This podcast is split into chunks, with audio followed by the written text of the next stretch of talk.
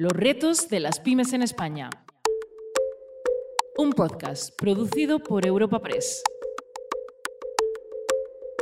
El desarrollo y la innovación al servicio de una pyme.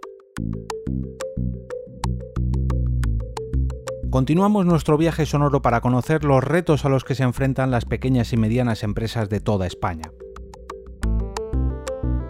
En una fase en la que el impacto sanitario parece haber remitido, pero en la que seguimos arrastrando muchas dificultades en lo económico, viajamos hasta Vizcaya.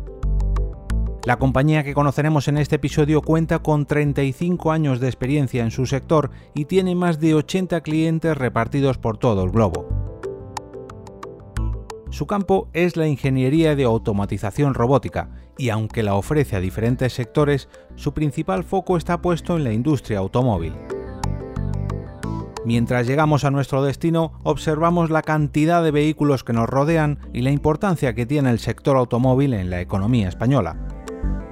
Una vez en su sede central, nos recibe Adolfo del Campo, director general de Ingemat. Ingemat es una empresa fundada en el año 1986 eh, tenemos una plantilla de unas 100 personas entre la sede central donde estamos aquí en Zamudio, al lado del Parque Tecnológico y del aeropuerto, eh, la sede que tenemos en México. Y luego tenemos, aunque no hay plantilla allí, pero sí que es importante destacarlo, que tenemos acuerdos comerciales de colaboración tanto en China, con un partner chino, como en Mercosur con una empresa argentina, que nos permite pues, jugar un poco tanto en los mercados europeos como en México directamente y en China y, y Mercosur y cubrir así un poco todo el, el, terreno de juego de nuestros clientes. Y la historia, bueno, eh, la verdad es que hemos pasado por muchas fases, hemos tenido una empresa en Argentina, luego decidimos ir de la mano de un partner, hemos sido parte de, la empresa, ha sido propiedad de un grupo japonés que luego salió y siempre ha estado muy ligada a, temas internacionales y con socios y compañeros de viaje de distintos eh, lugares.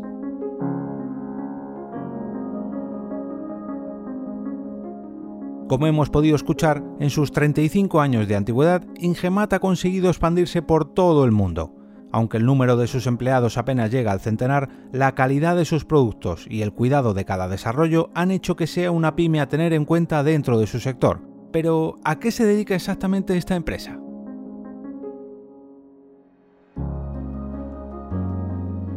Ingemat es una ingeniería que hace proyectos llave en mano eh, de eh, líneas de ensamblaje para elementos o componentes de carrocería de vehículos, bien sean coches, camiones o furgonetas.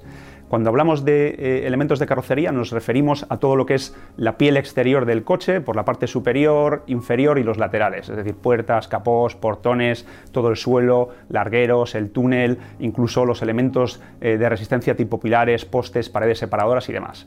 Y llave en mano es importante decirlo y explicarlo, eh, son proyectos que comprenden desde la propia concepción y el diseño del proceso que va a sufrir esa pieza cuando se ensambla, a la compra y montaje de todos los elementos conformando una línea, esa línea de ensamblaje y su ajuste para que la línea efectivamente esté dando esa pieza en el tiempo de ciclo que necesita nuestro cliente y con la calidad requerida.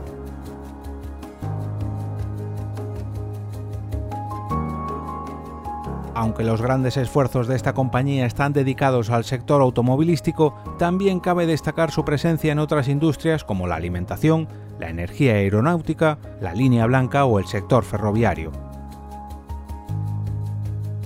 A lo largo de la historia de la compañía muchos han sido los momentos de cambio, sin embargo es ahora, en la era pospandémica, cuando se enfrentan a grandes retos dentro y fuera de su empresa.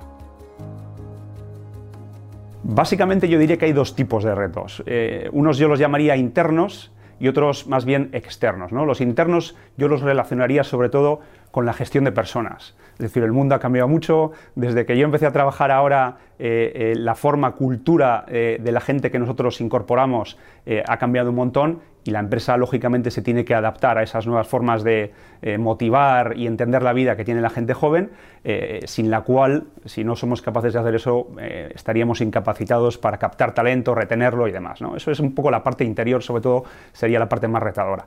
Y la parte exterior, bueno, nosotros nos dirigimos a un mercado como es el, sector del automóvil, que es muy exigente, lo cual también lo hace bonito porque es un reto interesante, muy internacionalizado y que además ahora está en un momento de cambio apasionante. Es decir, el coche como lo hemos conocido eh, seguramente cambiará en los próximos cinco años más que en los últimos 25 y será coche eléctrico, conectado, autónomo, compartido y todo eso junto pues hace que estemos en un momento eh, verdaderamente especial. Como hemos podido comprobar a lo largo de los episodios, todas las pymes que hemos conocido han centrado sus esfuerzos en la internacionalización en mayor o menor medida. En Ingemat, este aspecto ha sido fundamental para su desarrollo a lo largo de los años y fruto de ello es su presencia en los mercados asiáticos y americanos. Ingemat, eh, yo creo que desde su propio origen, desde el ADN, ha estado muy ligada a la internacionalización.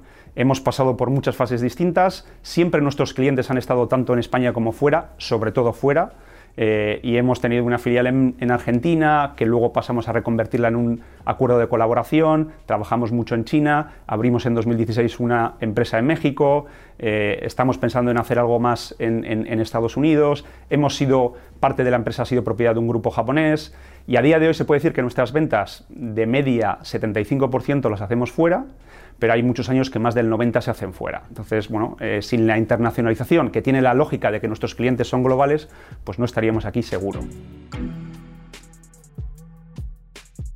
Esta internacionalización obliga a Ingemat a estar siempre en la vanguardia del desarrollo, ya que ellos mismos proveen a sus clientes de tecnologías industriales que aportan competitividad. Por ello, tanto la innovación como la digitalización están siempre presentes en cada uno de los proyectos que realiza esta pyme. Innovación y digitalización son dos aspectos también clave de nuestro trabajo, es decir, incluso aunque no quisiéramos, lo serían porque los clientes nos llevarían a ello. ¿no? Pero sobre innovación diré dos cosas, eh, una a nivel más interno y otra a nivel un poco más externo. ¿no?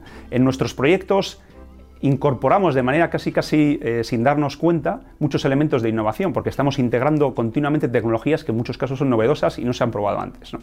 Además de eso, que de alguna manera es exigencia de clientes, nosotros apostamos por seguir innovando. Estamos lanzando una especialidad de la casa que es la tecnología de engatillador, pues estamos adaptándola a lo que sería la conducción eléctrica y haciendo que estos engatilladores sirvan para los elementos que se van a utilizar en los vehículos eléctricos.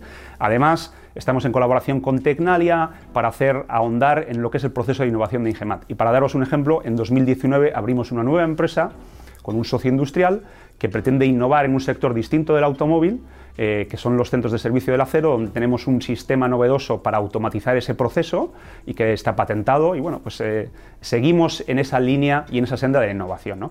Y la digitalización.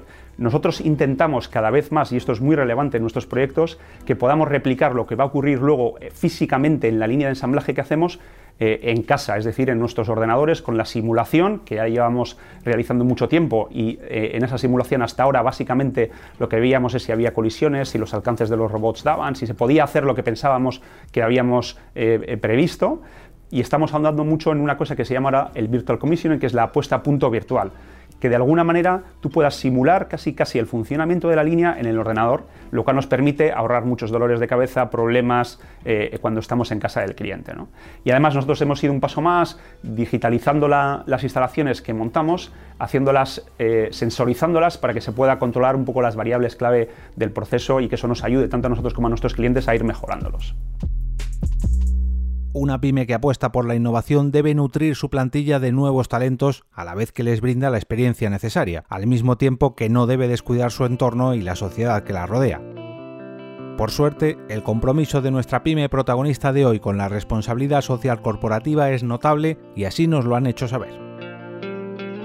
Eh, aquí es, importante decir lo siguiente, ¿no? Ingemat en los últimos cinco años ha incorporado a unas 25 personas, que para una empresa que ahora está en 100 personas es un tema relevante. Es decir, hemos, eh, el 33% de la plantilla más o menos eh, proviene de incorporaciones recientes. Y en la mayor parte de los casos, puesto que no es fácil encontrar gente eh, con experiencia en nuestro terreno, son gente recién licenciada o con poca experiencia. Con lo cual la formación es un ámbito clave.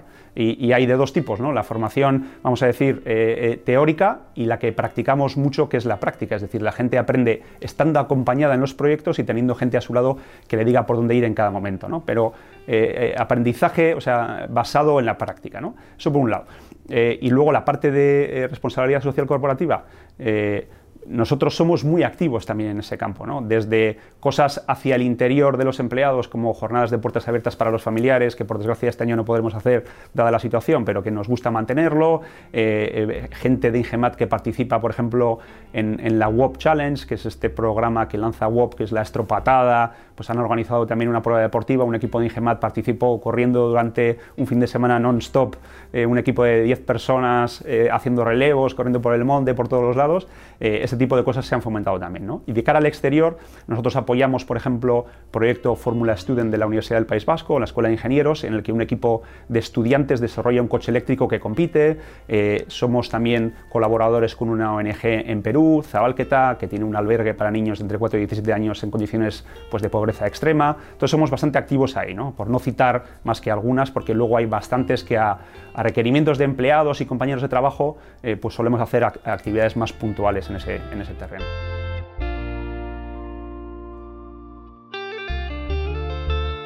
Sin olvidarnos del difícil momento que estamos viviendo actualmente, queremos destacar un aspecto muy positivo que nos hemos encontrado en esta entrega. Y es que, pese a pertenecer a un sector que sí que se ha visto afectado, como es el automovilístico, Ingemat no se ha visto muy perjudicada por la situación económica que, sin embargo, sí que ha impactado fuertemente en otros ámbitos.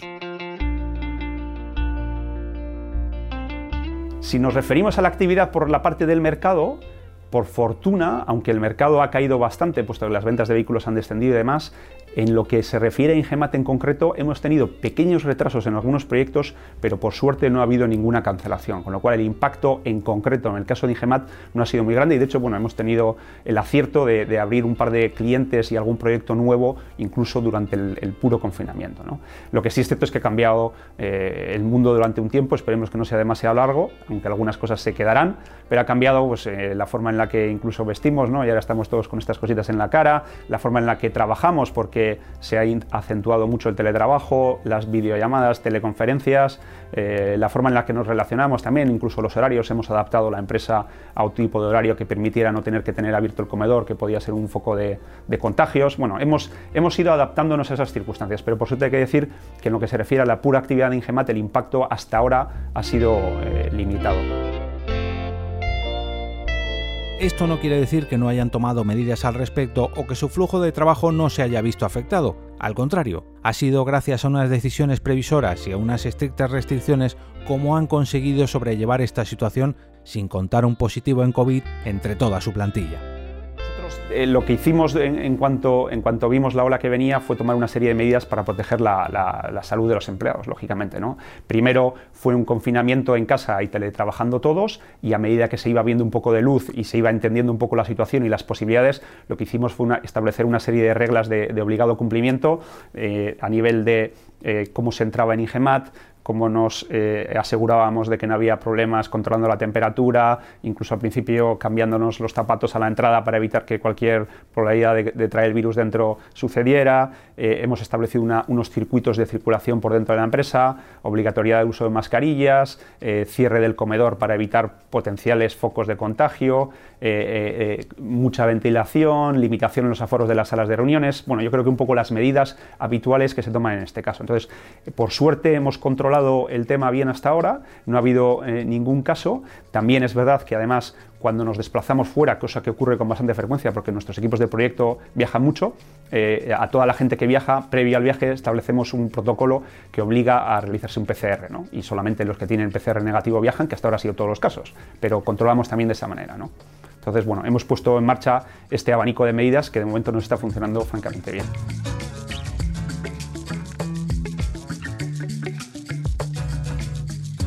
Completamos una etapa más de nuestro viaje sonoro y lo hacemos habiendo conocido una pyme que ha sabido preparar su estructura para prevenir crisis como la que estamos viviendo actualmente. Un buen planteamiento en su internacionalización, una firme apuesta por la innovación y digitalización y un compromiso con sus valores como empresa han convertido Ingemat en un buen ejemplo de pyme que nos anima a encarar el futuro con una nueva mirada.